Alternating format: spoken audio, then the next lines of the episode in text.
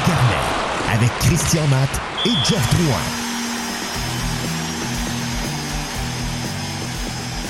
Bonjour tout le monde, re-bienvenue à Dans le Carnet, le podcast, le grand retour. Christian Matt avec Jeff Drouin. Jeff, c'est un grand, grand, grand plaisir de te retrouver derrière le micro pour qu'on jase de hockey un peu beaucoup.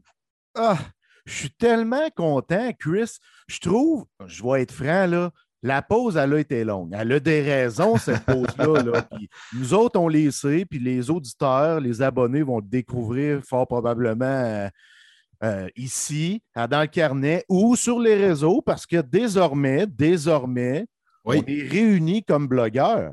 Tout à fait. Est-ce que tu te rappelles, à un moment donné, dans un épisode, euh, il y a deux ans, tu me dis, Christian, j'ai hâte que tu travailles à temps plein dans le hockey. J'ai hâte que tu vives de ça toi aussi. On est là, là.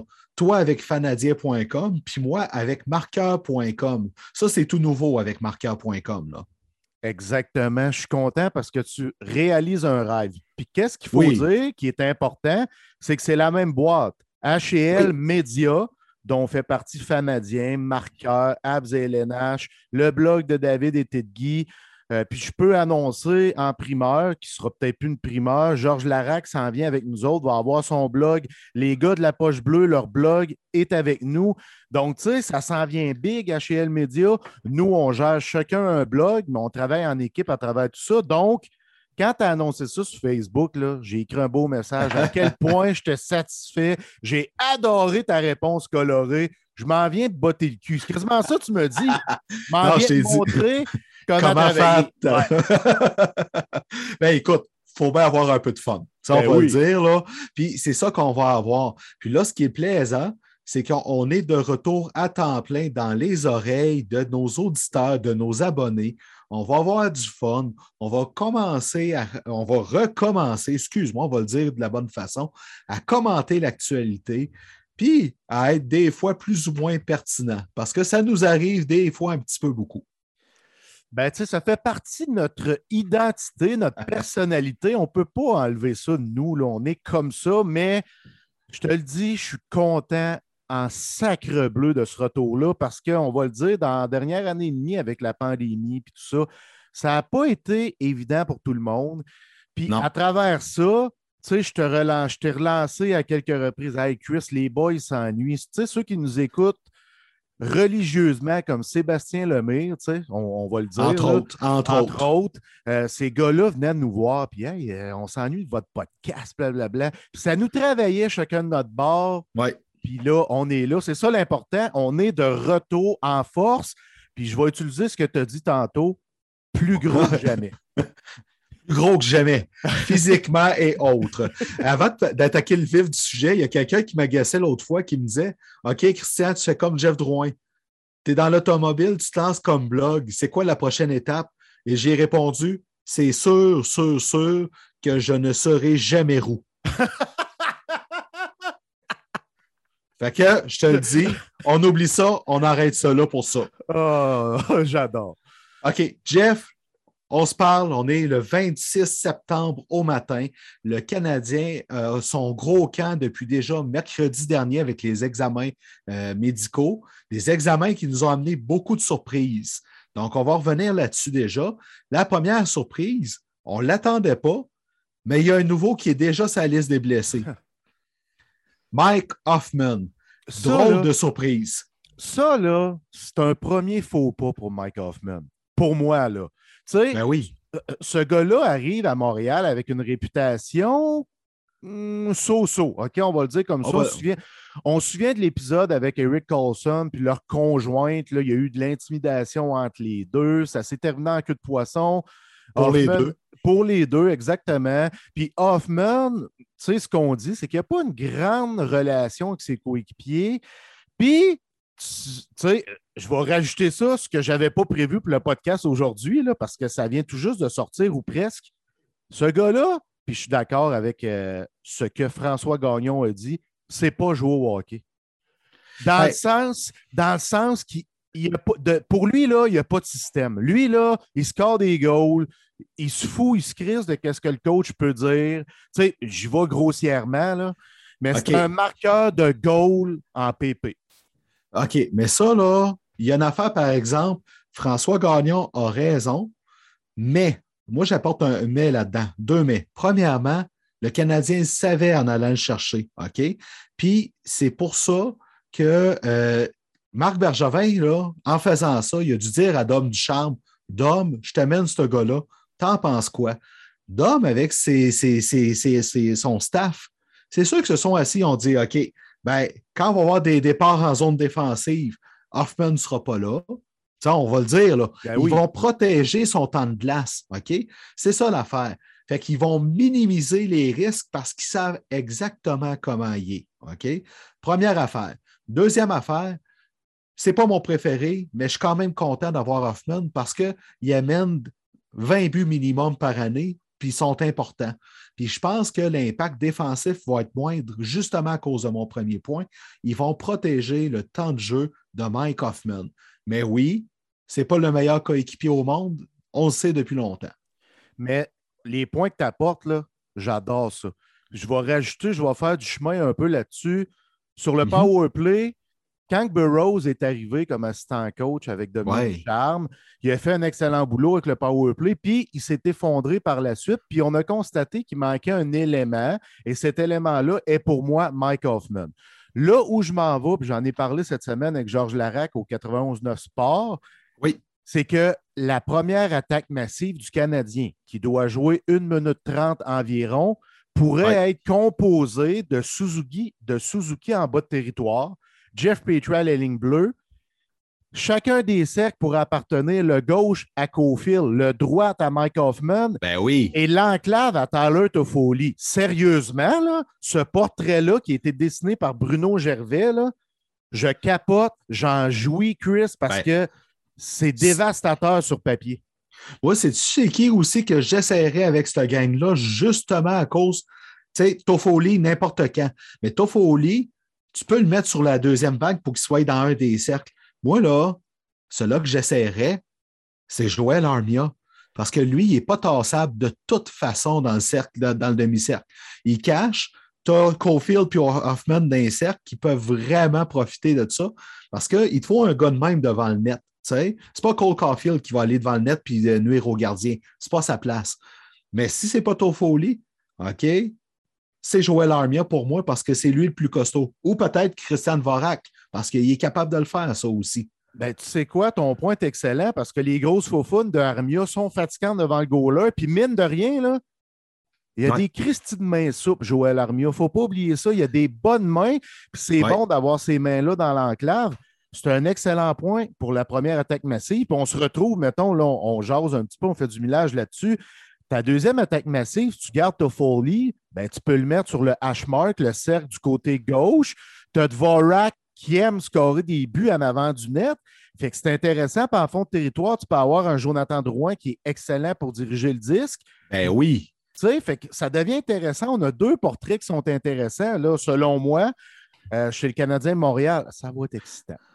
Puis Dvorak, il va être nécessairement sur la deuxième vague pour qu'il ait moins de temps là-dessus. On le veut là parce qu'il est capable d'en marquer des goals. Sauf que l'autre affaire, tu veux le ménager parce que tu as besoin de lui pour les grosses minutes, pour, euh, pour freiner McDavid, pour freiner Dreisaitl, Austin Matthews, nomme-les. Tu as besoin du côté défensif de, Christian Varak, mais tu as besoin de son côté offensif parce qu'il est encore énormément sous-estimé. Même Rick Tockett l'a dit. Ouais, je, oui, je ne sais pas si on va revenir sur Christian Dvorak plus tard. Je pense que oui, parce que je vais avoir un point sur lui. OK. Puis on va y revenir. J'aimerais ça qu'on décortique un peu le joueur parce que j'ai fait un texte sur lui euh, cette semaine.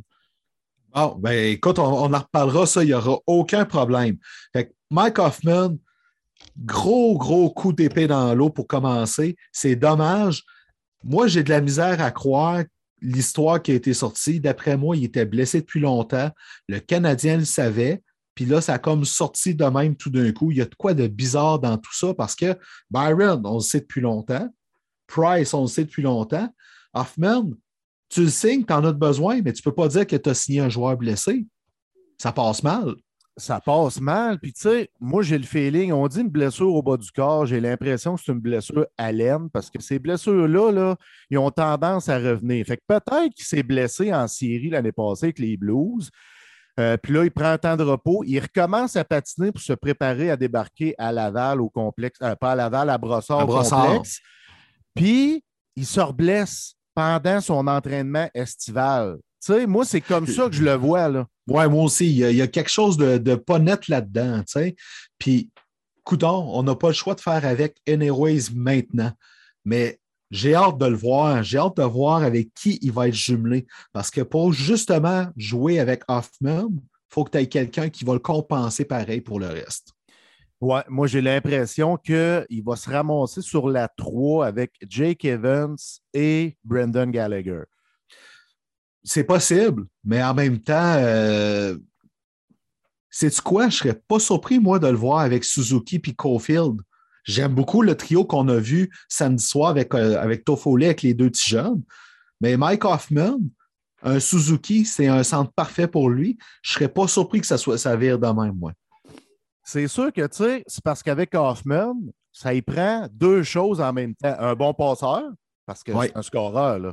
C'est un gars dans 25 et 30 buts depuis 6, 7, 8 ans.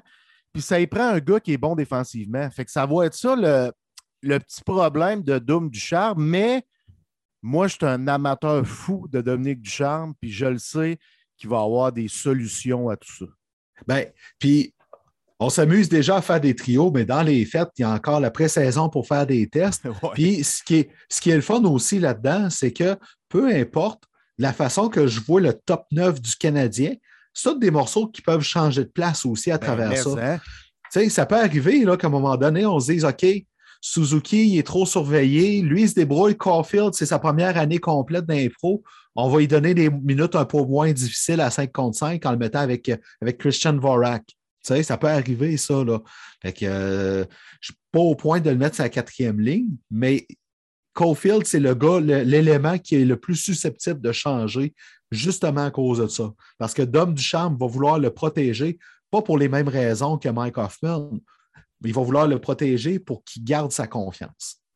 Absolument. Puis le Canadien a ce luxe-là qu'on appelle de la profondeur de qualité, surtout euh, du côté des ailes. Au centre, je suis très à l'aise, Suzuki et Devorak 1 et 2. C'est après ça Ouais. un peu que je suis inquiet, mais j'aime l'équipe sur papier.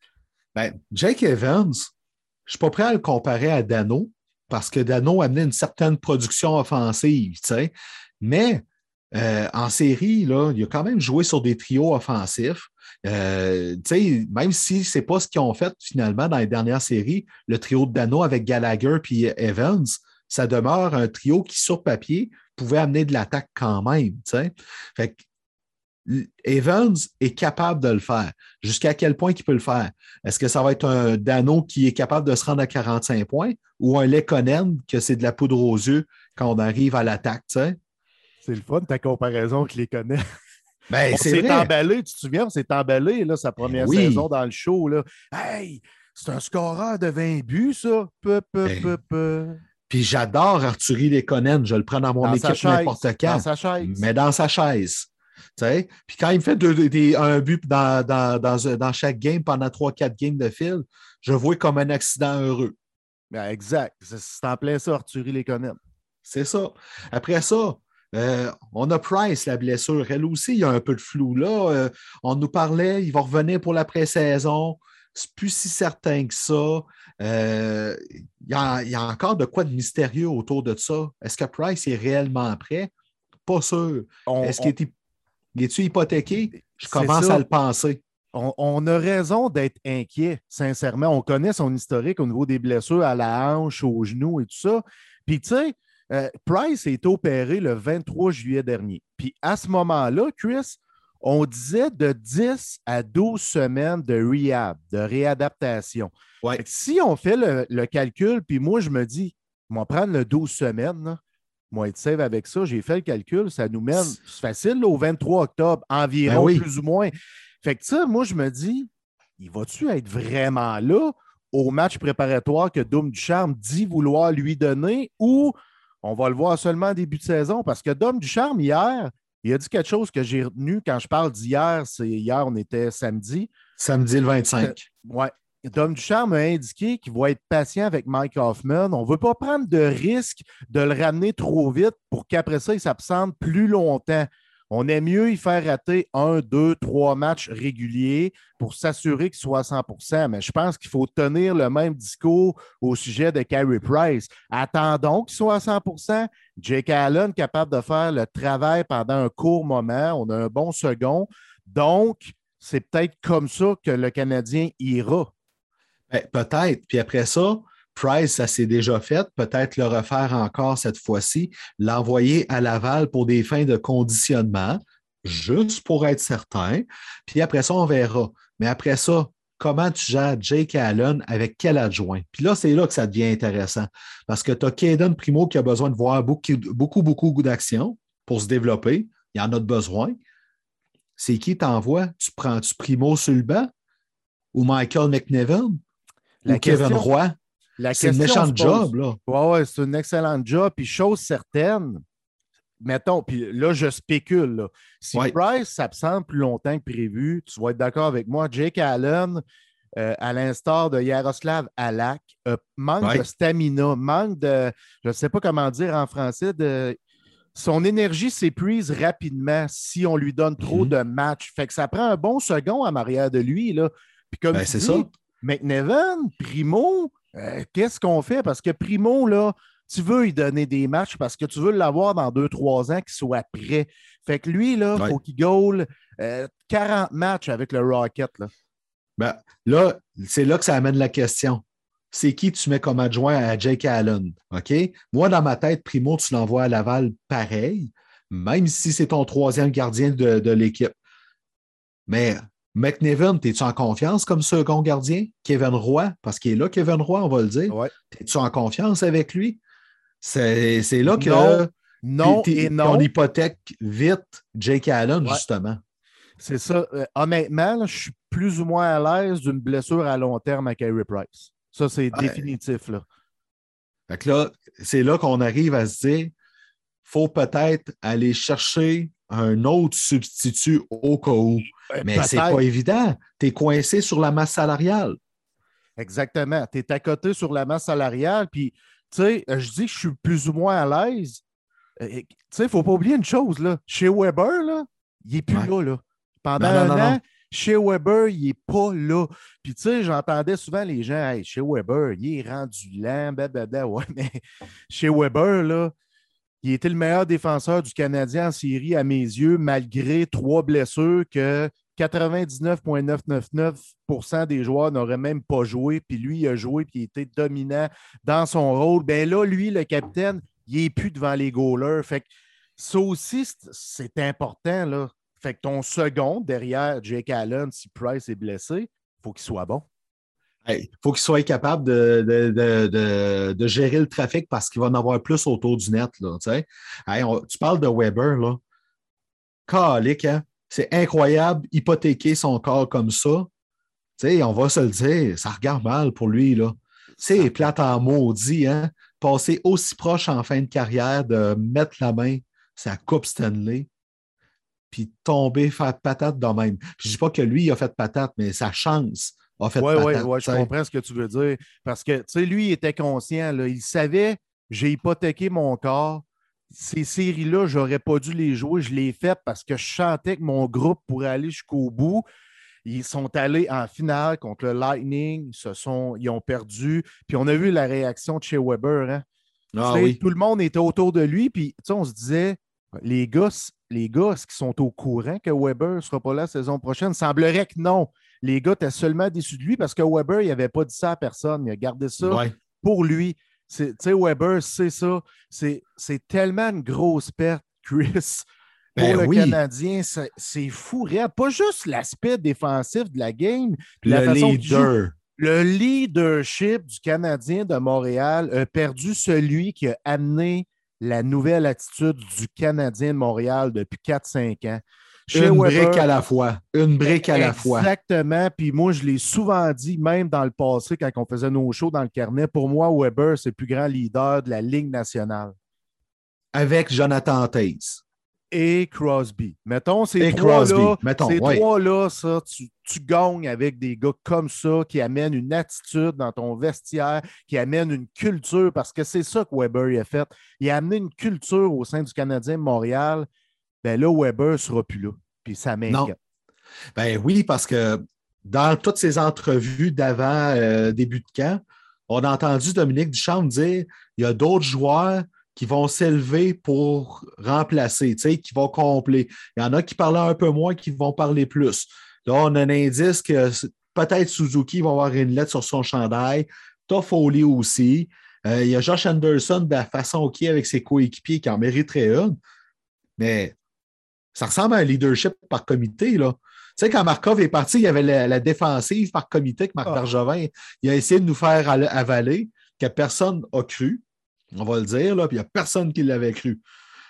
Là, euh, du leadership par comité dans le vestiaire, c'est, c'est, c'est- je trouve ça raide un peu, moi. Ben, moi, tout ce qu'on dit dans le monde du hockey, tout ce qu'on dit qui est par comité, là, j'ai bien de la misère avec ça, pour vrai. Là. Puis le leadership, encore plus. Moi, ça me passionne, Chris, le leadership. Là. Je- j'en mange de ça, là, tu sais. Puis je regarde ça aller, là. Le Canadien n'a pas de capitaine. Puis là, Weber, il va être le trois quarts du temps en Colombie-Britannique. Il va parler avec ses chums via Zoom, évidemment, euh, pour essayer d'être le plus proche de l'équipe possible. Il va venir de temps en temps proche du vestiaire. Mais on a décidé de créer un comité de adjoints au capitaine qui n'a pas de capitaine. C'est adjoint tout court. Mais Ben, pour la prochaine année, c'est correct. Mettons que par hasard, il guérit miraculeusement, là. tu sais que c'est Wolverine. Là. C'est correct d'attendre avant de remplacer le capitaine tu sais, pour un an. Ouais. Mais il va falloir en trouver un pour l'autre année d'après. là. Ça, ça n'a pas le choix. Oui, exact. Puis, tu sais, les gens disaient, hey, c'est gros la perte de Dano. Tu sais, quand il a signé à coup de millions avec les Kings, on se dit, Ah, c'est la plus grosse perte. Je m'excuse, là. Les deux plus grosses Non. pertes du Canadien, on parle de comité, on parle de leadership. De un, c'est chez Weber, blessé pour un an. Et de deux, c'est Corey Perry qui a quitté Oui. pour le Lightning, une signature de deux ans. Là. Lui, c'est un capitaine dans l'ombre. Ça n'est Ben un oui. des plus grands leaders du circuit qui a amené encore une attitude. Les jeunes l'ont regardé aller. Cofield est en amour avec Perry. Suzuki est en amour avec Perry. Ils ont capoté à apprendre de ce gars-là qui est l'un des plus grands guerriers euh, des temps modernes du hockey. Je capote, moi, sur Corey Perry. Ben, ça, c'est une perte majeure pour le Canadien parce que lui, il aurait pu pogner ça, le rôle de capitaine par intérim. Ben oui. Lui, c'est un naturel. Là, c'est qui le vrai, vrai naturel chez le Canadien?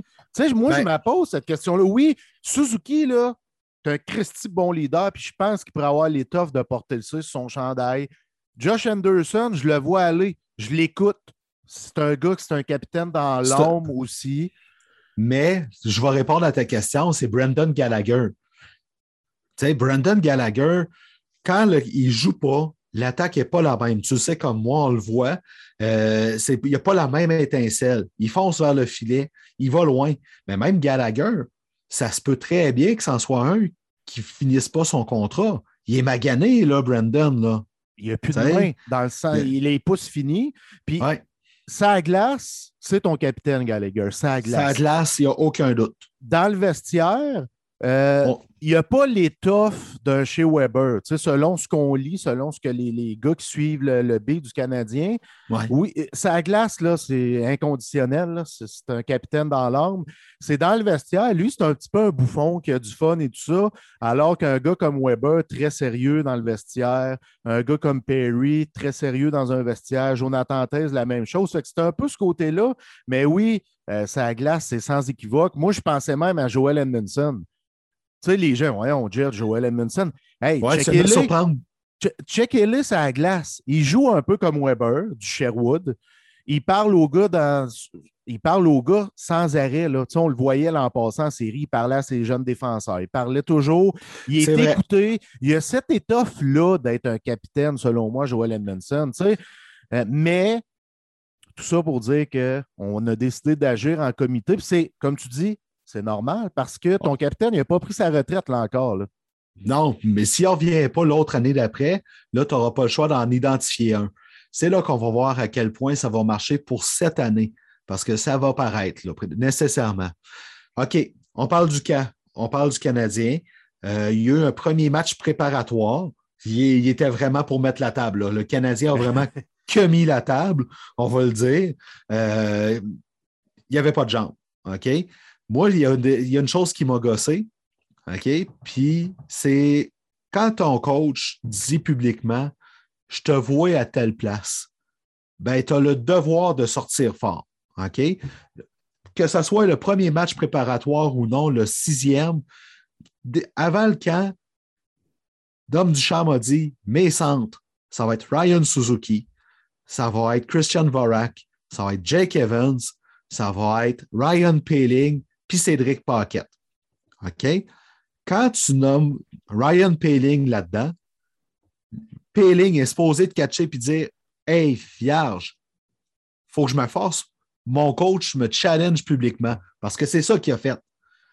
Quand j'ai vu le match de Paling hier, puis particulièrement sur le troisième but, qui a manqué sa sortie de zone, puis que là, après ça, il a retourné, puis il a fait comme Oh, c'est vrai, il faudrait peut-être que j'aille devant le filet, puis qu'il a laissé Bunting tirer comme il voulait, j'ai fait Fuck, c'est encore un joueur de la Ligue américaine. Il faut qu'il se réveille, Ryan Paling. Là. Ben, il n'aura pas le choix de se réveiller. Il est rendu à 22 ans, 25e euh, choix au total en 2017. Tu sais, puis ça n'a pas été facile pour Ryan Paling, puis je m'explique, c'est qu'il est arrivé, lui. Tu sais, on se souvient, là, il a scoré trois goals en 2019, en avril 2019, trois goals plus un but euh, en fusillade. Fait que là, les gens capotaient, mais en réalité, c'est pas ce type de joueur-là, c'est-à-dire qu'il marque des buts. Ensuite de ça, euh, l'automne Les blessures. Les blessures, commotion cérébrale. Il a perdu sa confiance offensive. On l'a envoyé avec euh, Joël Bouchard. On l'a reconstruit. L'an passé, il a explosé au niveau de la Ligue américaine. Il a été, selon moi, le meilleur joueur du Rocket. A scoré 11 buts, 25 points en 28 matchs. Fait que là, on pensait qu'il était. Exact. On s'est dit, OK, là, là, il a compris qui il était comme joueur de hockey c'est temps, on l'amène à Montréal. Dominique Ducharme lui envoie des fleurs, lui donne sa confiance et tout ça. Puis hier, je ne sais pas s'il était nerveux, je ne sais pas ce qu'il a mangé avant le game, mais ça a été un match atroce. Atroce. Il ne faut pas avoir peur des mots. Mais tu es supposé d'avoir un wake-up call quand même. Euh, je ne sais pas ce qui s'est passé, mais là, là, il y a six matchs pré-saison en tout, il en reste cinq. Duchamp m'a dit les deux derniers, je veux avoir mon équipe là-dessus. Là, lundi soir, ça va être probablement l'équipe rouge qui va jouer, parce que c'est normal, tu sais. Ça veut dire qu'il reste maximum deux matchs pré-saison pour Ryan Paling pour montrer ce qu'il est capable de faire. C'est pas beaucoup, là. Ben non, c'est pas beaucoup. J'aimerais ça avoir un sentiment d'urgence déjà. C'est parce que, tu sais, euh, c'est pas comme Nick Suzuki à son premier cas avec le Canadien, qu'on le voyait qu'il trouvait ses repères, tout ça. On voyait qu'il se forçait, on voyait qu'il y avait un effort. Puis, on voyait que c'était un cérébral surtout, là. Mais pareil, Ryan Paling, je n'ai pas senti ça, sa patinoire. Puis même dans la troisième période, quand on a vu le Canadien se relever puis euh, mettre l'effort qu'on s'attendait un peu plus, j'ai pas vu tant que ça Ryan Paling. Il a eu sa, chance là, que, avec la passe de euh, Laurent Dauphin, mais à part ça, il a été invisible. Ben, il faut qu'il monte les crocs. Il faut, faut que tu sois dans le tapis, le pied au plancher. Tu sais, c'est pas le choix. C'est ça une quatrième ligne. C'est ça une quatrième ligne. Tu amènes l'énergie, tu amènes le break à tes trois autres lignes pour qu'ils se reposent. Il était décevant hier. Au moins, il a gagné ses mises en jeu, ça on va le dire. 64% d'efficacité, mais calique qui a été décevant. Ben, tout le monde a été déçu de la performance de, de, de Ryan Paling. Puis, on a bien beau dire c'est juste des matchs préparatoires. Oui, c'est vrai. Exact. Mon nom s'en vient. Dans un sens, c'est vrai. Pour les vétérans qui n'aiment pas ça, les matchs préparatoires, puis, puis c'est des matchs qui ne comptent pas, évidemment, pour le classement. Fait dans ce sens-là, oui, c'est juste des matchs préparatoires. Mais pour des gars comme Ryan Paling, c'est pas juste des matchs préparatoires, Chris. C'est une audition. Exactement ça, parce que là, lui, du charme, il le voit dans son organigramme. Tu sais, il le voit là. Penses-tu qu'il n'était pas déçu du charme quand il a vu sa performance de caca hier? Ça devait être, euh, en tout cas, j'espère. Tu sais, Duchamp, c'est quelqu'un, puis il l'a dit, il prend du temps avec ses jeunes joueurs pour les amener plus loin. Je serais curieux de savoir, ça a été combien de temps le meeting individuel avec euh, Ryan Paling, là, ou celui qu'il va avoir? Ben, ça va peut-être être le seul, vu qu'il va être bien long. Ah, écoute, il va wake up, wake up call nécessaire. Là, euh, dans les autres choses à surveiller, bien vite, euh, il y a Chris Whiteman qu'on n'a pas vu beaucoup. On, on, va le voir probablement lundi soir. Il y a aussi Sami Nico qui est là aussi pour pousser. je suis content. Moi, je suis content. Il y, en a qui disent qu'il y a un problème d'attitude. J'ai hâte de voir. J'imagine encore là qu'il y a des devoirs qui ont été faits et qu'il a compris, mais c'est un gars qui bouge la POC. Le plus gros perdant de ça, on va le dire, c'est Brett Kulak. Absolument. Moi, je pense que Sami Nikou peut prendre la place de Brett Kulak, de Brett Kulak au sein de l'alignement.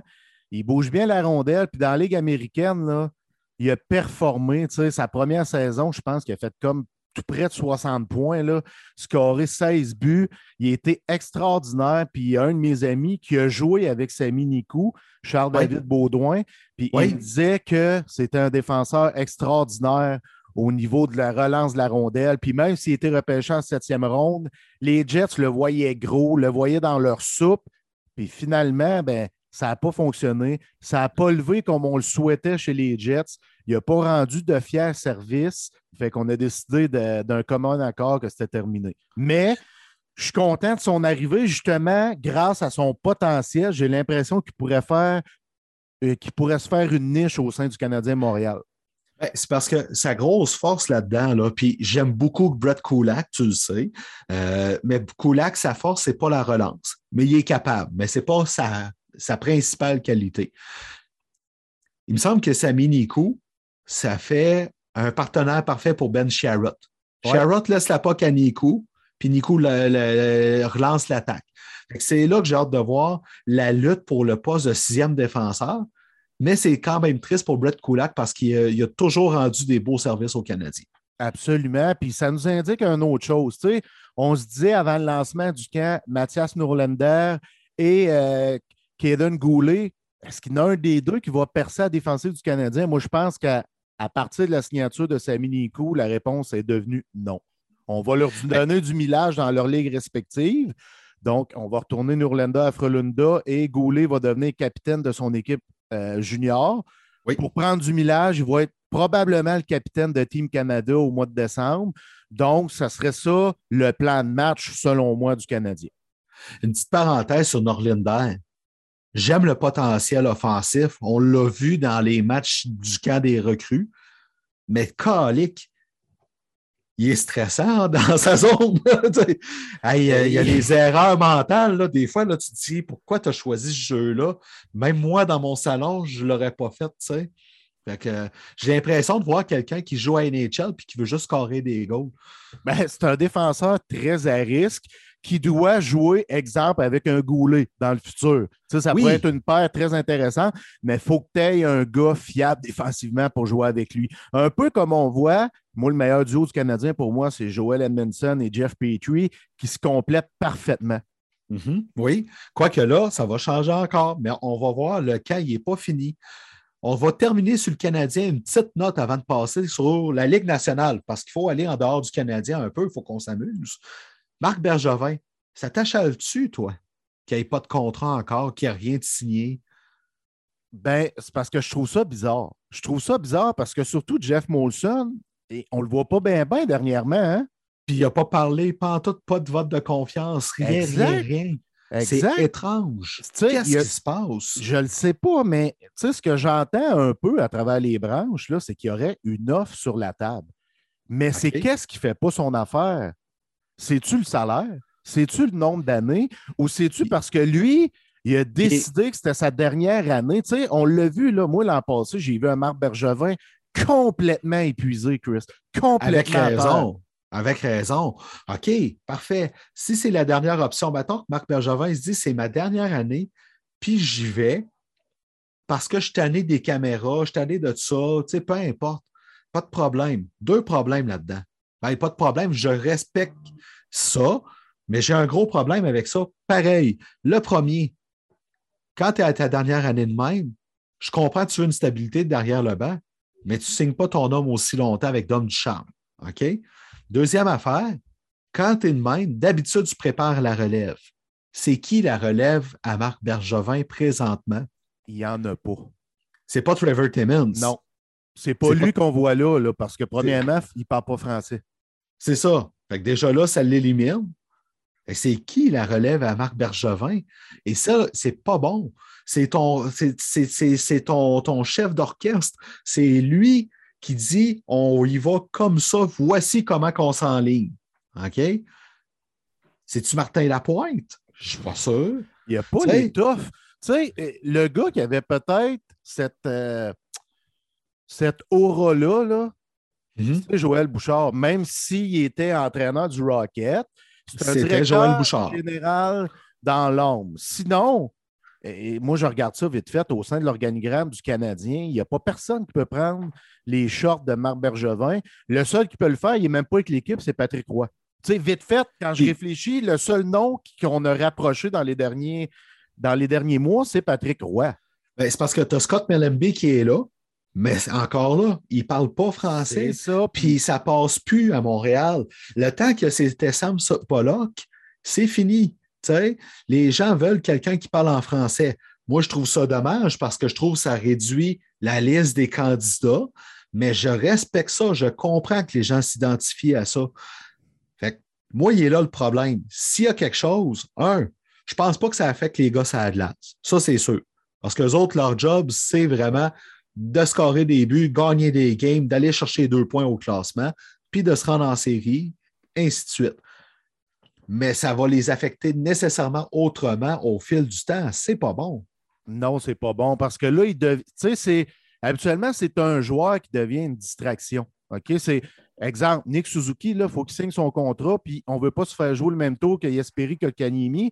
Donc, ben moi, je suis persuadé, parce qu'à partir du 1er janvier 2022, tu peux signer Suzuki, tu peux lui donner une prolongation de contrat. C'est sûr que Bergevin se doit de le signer direct là pour huit ans. Tu niaises pas. Ben, ah, tu n'as pas le choix. Ça fait longtemps qu'on a voulu un joueur comme Suzuki.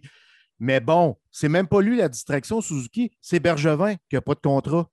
Eh ben, oui. Je veux dire que c'est sa dernière année qui va écouler cette année. Ça devient une distraction, puis c'est pas le fun. Sauf que Bergevin, lui, sa réponse, il me reste une année de contrat avec le Canadien de Montréal, je me concentre là-dessus. Quand même qu'il nous dit ça, ça nous inquiète pareil. Ben c'est parce que tu peux le dire, mais c'est dans la façon de le dire. Tu sais, je peux dire euh, Je t'aime, Jeff ou dire Hey, je t'aime, Jeff. Il y a une différence dans la façon de dire. Exactement. Euh, très inquiétant, j'ai hâte de voir. Puis, en effet, tu as raison, dernière parenthèse là-dessus. Depuis l'histoire Logan Mayou, Jeff Molson il est tranquille pas mal. Très et trop tranquille, euh, ce qui est complètement anormal parce que Jeff Molson, ce que j'aime de ce propriétaire-là, il est proche du public, il est proche des fans. Puis là, on dirait qu'il nous, j'aime pas ça dire ça, j'ai l'impression qu'il les a laissé tomber les fans dans les derniers mois. Là, euh, J'espère qu'il va revenir avec un discours devant les médias incessamment avant le début de la saison. Je le souhaite. Quelque, chose, là, parce que tu as, une belle vibe autour de l'équipe pareil. Oui, oui, absolument. C'est ça l'affaire. Jeff, je veux qu'on parle de la Ligue nationale. Je veux qu'on s'amuse avec ça. Je te laisse te mouiller en premier, je vais le faire pour l'autre pareil. OK? Selon toi, ça a été quoi le meilleur move dans la Ligue nationale qui a été fait par une équipe pendant la saison morte? Ben, écoute, moi, j'en retiens peut-être deux. OK? Parfait, j'en ai deux aussi. Euh, je vais te dire, euh, les Blackhawks de Chicago, ils ont perdu Duncan Key. Ben, ils ont perdu. Ils ont sorti le contrat de Duncan Key. Parfait. Puis ils ont amené Seth Jones. Moi, c'est ben une transaction qui me parle beaucoup parce que là, tu dis à tes boys, Hey, Taze, il revient. Ton capitaine revient. Il était malade l'an passé. On ramène Seth Jones, qui est l'un des meilleurs défenseurs, à mes yeux, de la Ligue nationale de hockey, contre à peu près rien. Tu sais, euh, Adam Bongvist, un premier choix. Tu sais, pas de rien concret présentement parce que Bongvist doit encore montrer qu'est-ce qu'il est capable de faire. Mais il y a un potentiel. Un Mais choix de premier tour, un choix de deuxième tour. Là, on a repêché Cole Sellinger, puis euh, Alexis euh, M. Moselmi. En tout cas, je ne sais pas comment le dire, son nom de famille. Mais euh, c'est pas des mauvais choix, là. Ben, Cole Sellinger, les gens vont l'aimer. Oui, c'est pas super intéressant. C'est pas des mauvais choix, mais dans le moment présent, je trouve que les Hawks sont gagnants d'avoir un Seth Jones comme défenseur numéro un de leur brigade défensive. Fait que ça, c'est c'est un des moves que j'ai aimé dans la Ligue nationale. Puis l'autre, là, tu vas peut-être rire. Tu vas peut-être rire, mais j'ai trouvé Jim Benning intelligent. Parce qu'il a sorti de la boîte. Il a sorti Jay Beagle, Louis Erickson, Ah ben son oui, organigramme. s- Et- Surtout, surtout Erickson. Oui, exact. Et Antoine Roussel, que lui, je ne considère pas comme de la boîte. là. J'adore ce joueur-là. Puis envoyer une coupe de choix en Arizona, en retour, Oliver Ekman Larson et Corner Garland. Sérieusement. Ah, on parle d'un joueur avec l'attitude ordinaire. Connor Garland, là, c'est le seul joueur de ma vie que j'ai vu être sortir d'une game puis que les coéquipiers tapaient du bâton sur le banc parce qu'il était content. OK? On a vu la même game. On a vu la même game. OK? Dans le junior. Exact. Euh, beau retour, mais oui, belle addition pour les Canucks. Les Canucks, mais Jim Benning s'est mis de la pression en taboire là-dessus. Il n'a plus le choix. Euh, il faut que, absolument que ces Canucks fassent les séries. Ben, tu n'as pas le choix. Mais là, lui, il y a deux patates chaudes. Elias Peterson, Quinn Hughes, que là, eux autres, ils patinent ailleurs. Ils patinent au Michigan, si je me trompe Avec, pas. ouais, avec, avec Brady Ketchup. Exactement. Ben là, il faut que tu signes ces gars-là. Là. Mais C'est le ton- problème, C'est ton futur. Mais le problème avec ça, c'est que là, les comparables que ces deux joueurs-là ont, ont signé, mais trop cher. Ouais. Le comparable, là, pour Elias Peterson, il attendait voir combien que Kaprizov aurait. 9 millions par saison sur 5 ans, c'est ça qui vaut Kaprizov. Je ne dis pas le contraire. Il est électrisant, il est génial. C'est une excellente signature pour le Wild. Mais là, Elias Peterson, il veut au minimum la même affaire. Sinon, ben, il faut que tu signes un contrat de transition un peu plus bas. Mais de combien, tu sais? C'est ça l'affaire. À un moment donné, tu n'as pas le choix d'y aller avec ça, là. OK? Je Juste avant que tu poursuives, c'est vrai que Kaprizov, c'est très cher malgré la grande saison colossale qu'il a connue. Il a quand même, prou- il a quand même joué juste une saison. Là. Mais il, a- il est plus vieux. Il est plus vieux, fait que c'est correct, tu sais. Euh, puis pour Quinn Hughes, son comparable, c'était Rasmus Dahlin, qui a signé un contrat de transition de trois ans à 6 millions par saison. Gros Quinn. Hughes, un gros contrepont. Là, tu as Quinn Hughes qui a été finaliste au Norris, qui dit OK, ben lui, 3 ans, 6 millions. Moi, ça va être 3 ans, 7,5 ou 7. Fait que là, les Canucks, ils ont à peu près 13 millions sur leur masse salariale. Tu fais quoi avec ça? Tu es dans le trouble. Jeff, je te laisse en attente sur mes meilleurs moves. On prend une petite pause, puis on fait ça après. Parfait, mon Christian. Dans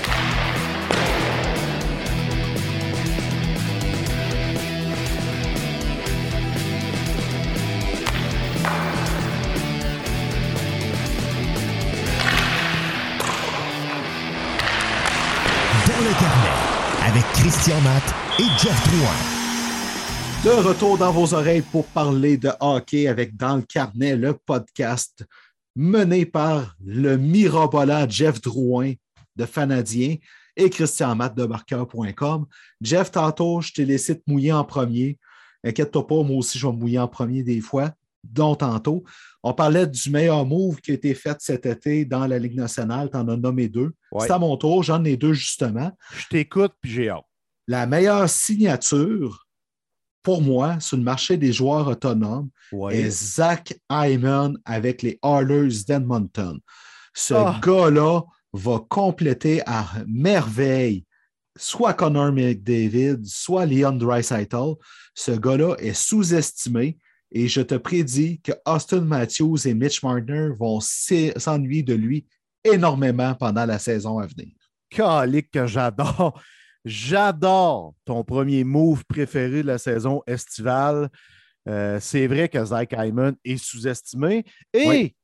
et maintenant, on pourra dire que soit McDavid ou Dreisaitl auront un bon ailier.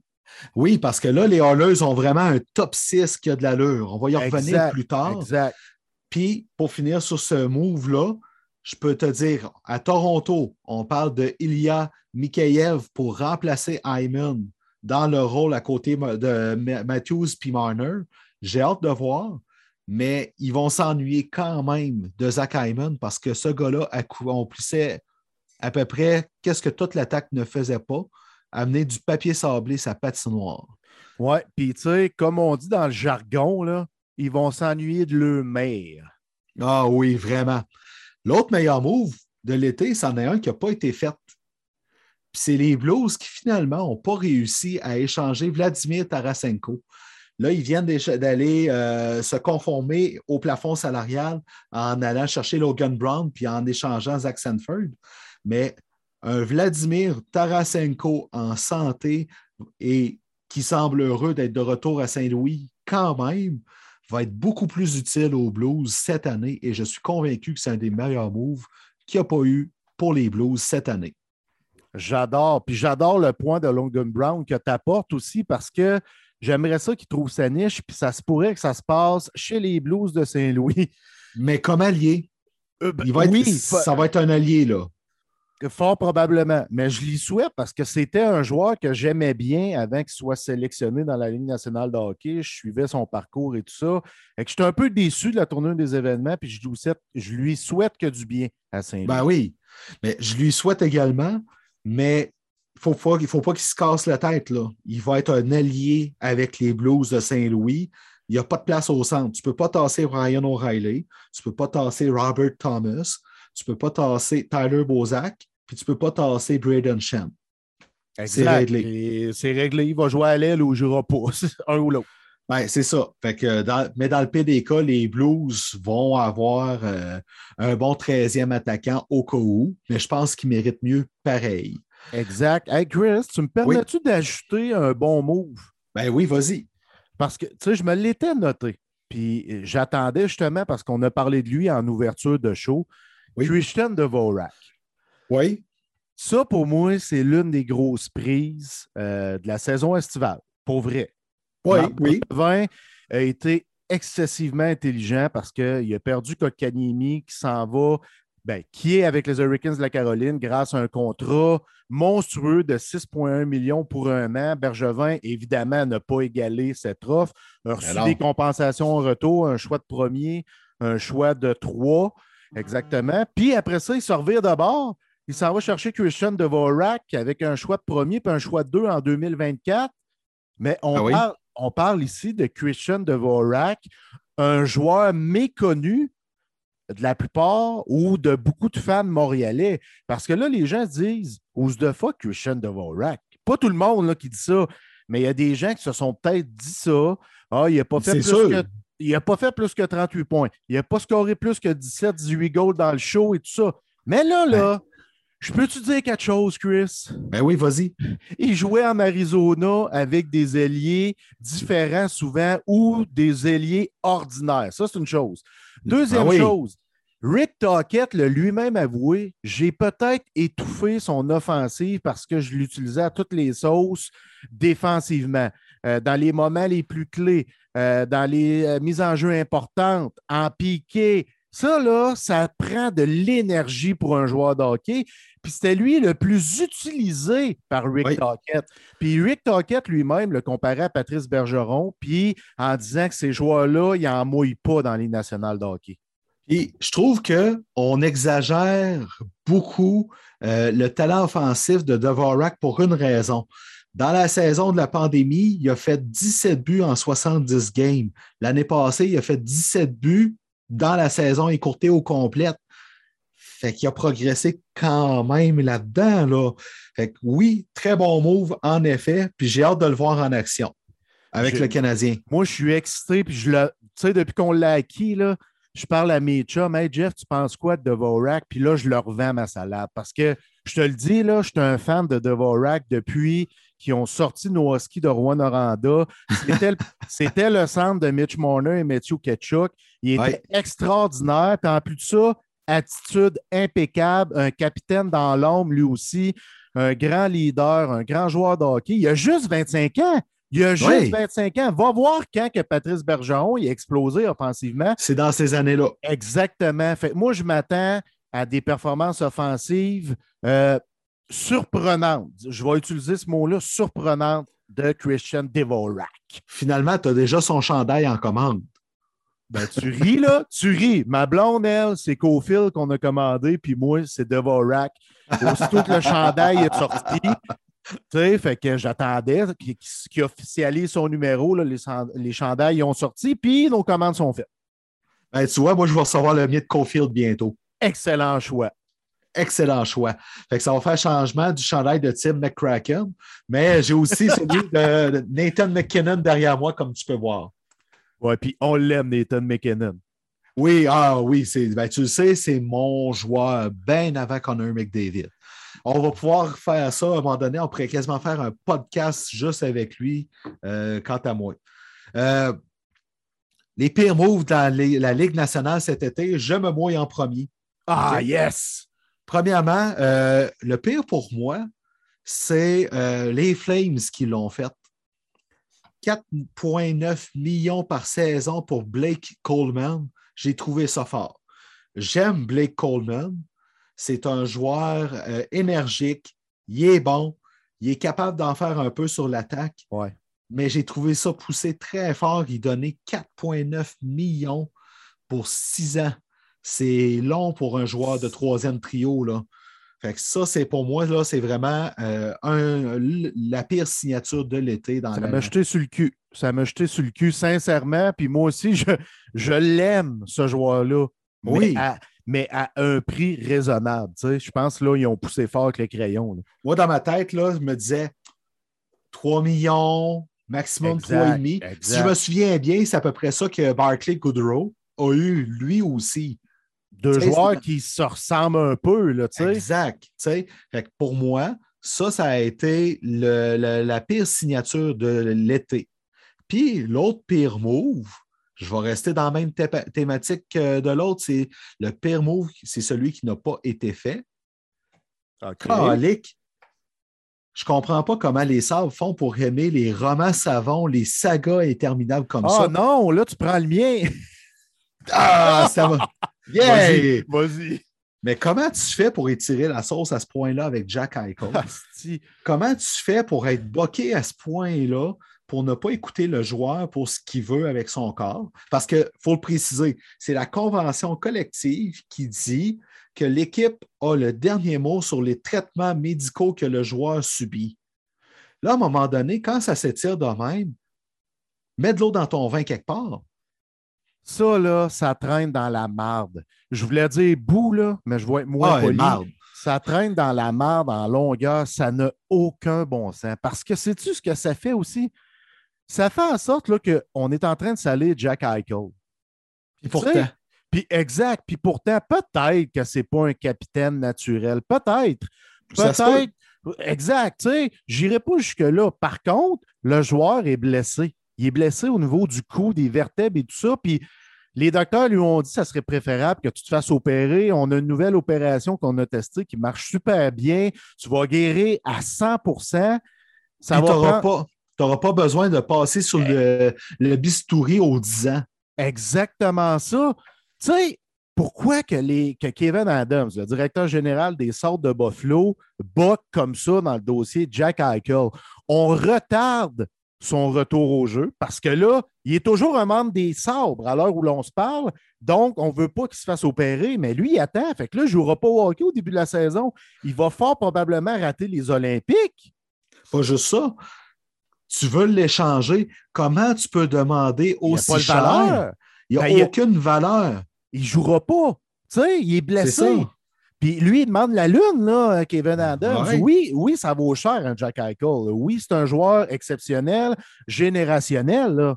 Mais Jack Eichel vaut cher en santé. Exactement. Là, il n'est pas en santé. Tu sais, puis Eichel a changé d'agent, c'est rendu Pat Brisson qui le représente. On tente tout pour l'échanger, puis on le sait, Chris, il ne revient pas à Buffalo. Là, on y a enlevé Ben non, non, son non. cycle capitaine. Là. Parce que là, Kevin Adams a indiqué qu'un capitaine, c'est le cœur de l'équipe, que c'est vers lui qu'on se dirige. Mais tu sais, Eichel, il est plus, entre guillemets, avec l'équipe. là.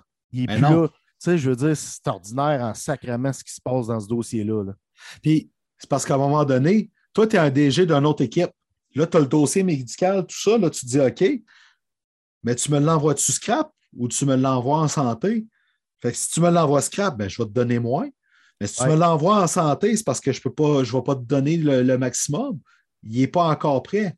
Je fais quoi, moi? C'est, vraiment très, très ordinaire. C'est vraiment une concession qui est menée bizarrement.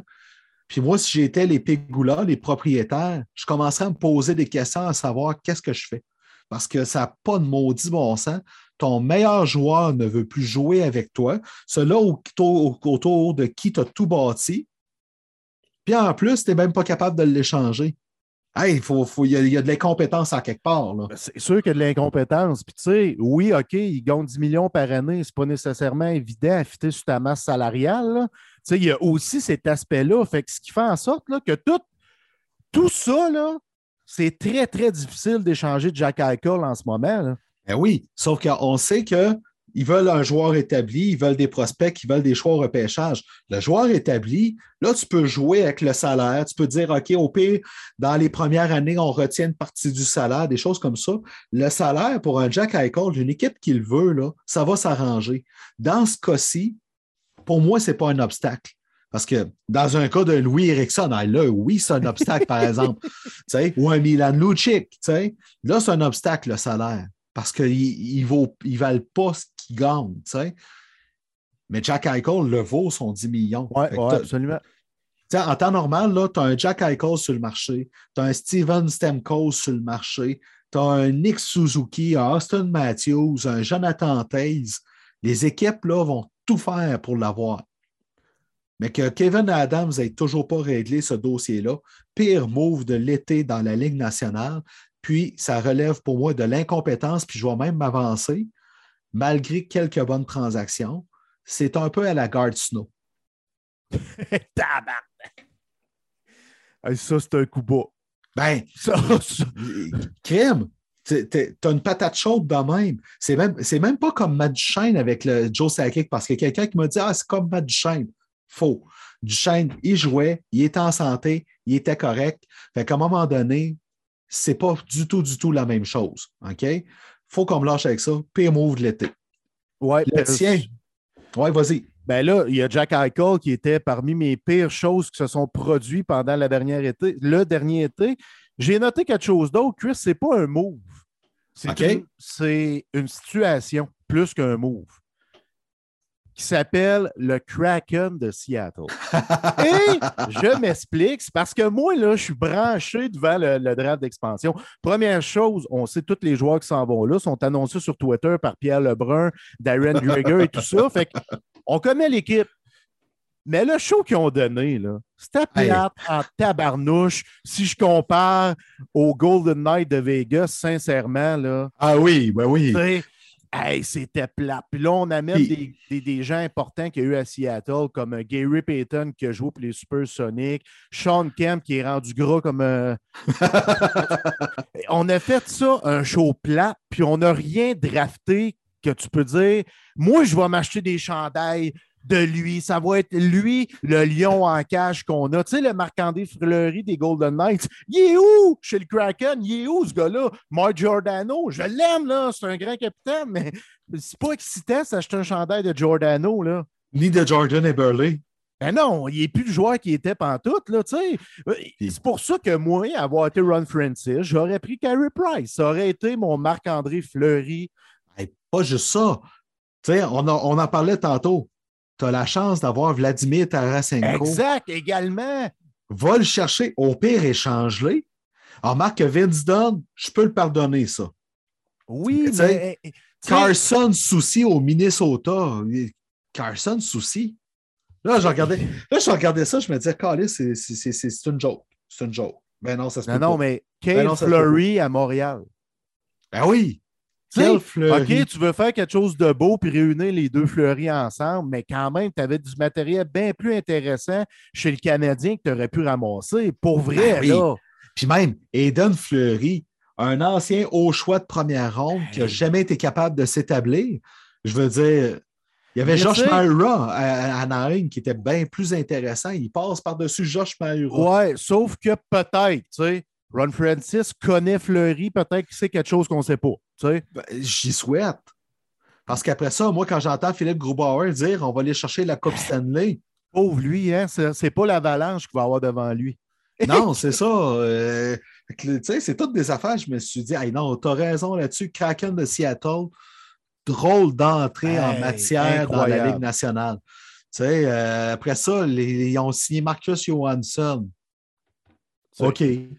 C'est un bon, c'est un joueur correct. C'est un bon joueur, mais il y a, moi, j'aime ça quand une équipe, moi, j'appelle ça un lion, c'est-à-dire que tu te déplaces pour aller le voir, mais chez le Kraken, tu n'as pas ça. Les gens là, veulent s'identifier à une équipe de la Ligue nationale de hockey à Seattle. Il y a déjà des gros sports là-bas, il y a déjà des grosses ben vedettes là-bas. Tu sais, trouve-toi-en un, un Tarasenko, un Kyrie Price pour vendre de un des chandails, de deux des billets. Tu sais, je veux ben dire, à un moment donné, ça prend quelqu'un, là. C'est même. Tu sais, tu veux faire attention à ta masse salariale. Hey, come on, là. même pire que ça, tu prends pas Carré Price. T'as Jonathan Drouin qui est là.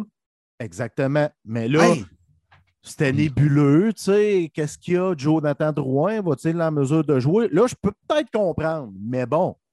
Hey, on, on, on, on boucle-tu la boucle de ce premier retour-là avec Joe Drouin qu'on a trouvé le moyen de ne pas parler depuis tantôt? Je ne suis pas fier de nous autres moi non plus, je ne suis pas fier de nous autres parce que je suis un grand défendeur ou défenseur, peu importe, de Joe Drouin parce que j'aime beaucoup ce petit gars-là.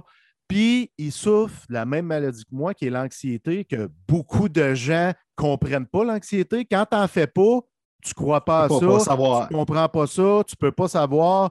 Puis je le sais tellement comment pouvait se sentir Joe Drouin l'année passée. Je le comprends, je l'endosse d'avoir pris une pause comme ça parce que pour moi, il y en a qui vont dire Joe Drouin, il est frileux d'un coin, il n'est pas courageux, mais c'est du grand courage, cette pause-là de Joe Drouin.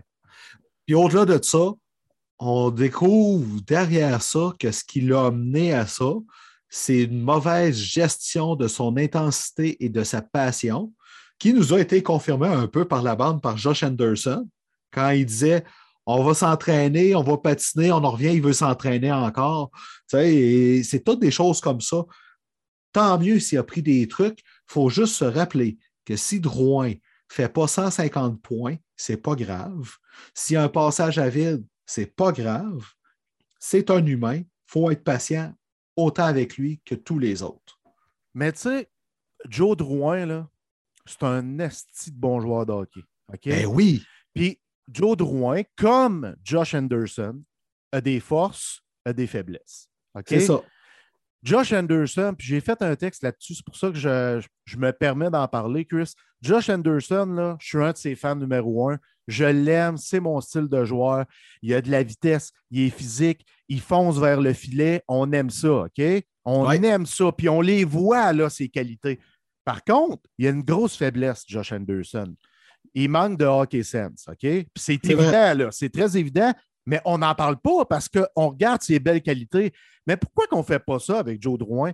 Joe Drouin, là, c'est un excellent fabricant de jeu. Il est dynamique, il est créatif, il a de la vitesse, il a de les mains souples, euh, c'est un bon passeur, mais tout ce qu'on retient de Joe Drouin, c'est qu'il ne va pas le long des rampes, il a peur, il essaie d'éviter ça. Mais arrêtons de regarder ça. Concentrons-nous sur ses belles qualités, comme on le fait avec Josh Anderson, comme on le fait avec d'autres joueurs. C'est ça qu'il faut faire avec Joe Drouin. Euh, selon moi, là, moi, c'est ça qu'il faut regarder de Joe Drouin, puis arrêter de dire il est frileux. Il a toujours été comme ça, c'est tout, c'est comme ça. Là. Mais de toute façon, son rôle, c'est pas d'aller dans les coins nécessairement tout le temps. Son rôle, c'est d'arriver, c'est de rentrer dans la zone. OK, tant qu'il est allié. S'il devient centre, c'est autre chose. Mais c'est de rentrer dans la zone avec la POC, c'est de ralentir le jeu ou de, l'accélérer au besoin, tu sais, parce qu'il il y a des fois, mais il y a le sens du jeu, l'intelligence pour ça. Son jeu, là, son, rôle, c'est d'être un chef d'orchestre. Exact. Moi, le seul défaut qui m'achale réellement avec Drouin dans son jeu, c'est qu'il ne tire pas assez. Oui, mais ça, Puis c'est vrai, tu as amplement raison, mais comme il l'a mentionné, son poignet est jamais revenu à 100% C'est ça. Ce qui fait en sorte qu'il hésite pour shotter. Puis là, il va garder la possession du disque un peu trop longtemps. Le jeu va avorter. Fait qu'il faut qu'il distribue plus rapidement la rondelle en entrée de zone. Moi, je pense que c'est ça l'ajustement euh, principal que doit faire Jonathan Drouin. Mais tout ça pour dire que je souligne son courage. J'aime beaucoup Joe Drouin. Je le sens bien depuis qu'on l'a vu parler que Chantal et Renault. Je le sens bien. Je le sens excité de revenir au jeu. Je le sens prêt. Mais il faut qu'il fasse attention à lui-même. Oui, tout à fait. Puis bonne nouvelle en attendant, les journalistes n'ont pas accès au vestiaire, fait qu'il est moins sous les feux des projecteurs encore. Parce que quand les journalistes ont accès au vestiaire, dans le Canadien, c'est normal. C'est le premier. Ils vont voir ceux qui parlent en français en premier. C'est normal. Là, pour l'instant, en plus, ils profitent tout encore de la COVID à cause de ça parce qu'il finit de s'entraîner, il peut juste rester dans sa bulle, puis c'est tout. Puis, cette année, Bergevin a rajouté David Savard, Mathieu Perrault, puis Cédric Paquette qui vont pouvoir venir le supporter au niveau de la langue française pendant les entrevues. Ça, ça va donner du lousse, puis ça va enlever de la pression à Jonathan Drouin parce qu'un anxieux se met doublement de pression qu'une personne qui ne fait pas d'anxiété. Ben oui, tout à fait. fait à suivre. J'ai hâte de le voir en action au Centre Bell lundi soir. On s'attend à ce qu'il soit là. Donc, j'ai hâte de le voir là. J'ai hâte de voir, au moment qu'on enregistre, le match intra-équipe n'a pas eu lieu. Il y a quelques spectateurs dans la foule. J'ai hâte de voir l'accueil qu'on va donner à Drouin dans ce match intra-équipe-là. En fait, c'est ce qui m'intéresse dans ce match-là. Oui, ben c'est à peu près ça, moi aussi, parce que ces matchs-là, on fait ça souvent pour les enfants. Ça se réunit au Centre Bell, c'est super cool. On voit les joueurs. Nous, ce qu'on regarde, c'est des petits points précis, comme tu l'as mentionné. C'est ce qu'on va faire comme gars de hockey, mais il faut le faire. faut le faire. Jeff, on arrête ça là pour cette semaine. On se reprend la semaine prochaine. D'ici là, merci à Marc et Pat qui nous, de HL Media qui nous font confiance pour driver leur site web fanadien.com, marqueur.com. Allez nous lire là. On est vraiment, vraiment passionné de vous informer là-dessus puis vous donner notre avis. Merci à François Manger de Médiaté en Abitibi. François qui va s'occuper de nous produire un super chic type qui travaille très fort. Merci beaucoup, François. Et merci à toi, Jeff, parce que c'est un plaisir de te retrouver pour ça. Ça fait tellement du bien. Merci à toi, Chris. Merci à nos abonnés, à nos lecteurs, à nos auditeurs qui sont fidèles depuis plusieurs années. Puis, tu sais, ce qui est positif, c'est qu'avec ton arrivée à temps plein dans le hockey, dans le carnet, va pousser plus fort que jamais. Puis, on est là pour ne pas prendre une autre pause trop longue. Non, c'est fini les breaks. Je t'aime trop pour ça. Bonne semaine tout le monde. On se reparle la semaine prochaine. Salut tout le monde. Salut Chris. Bye.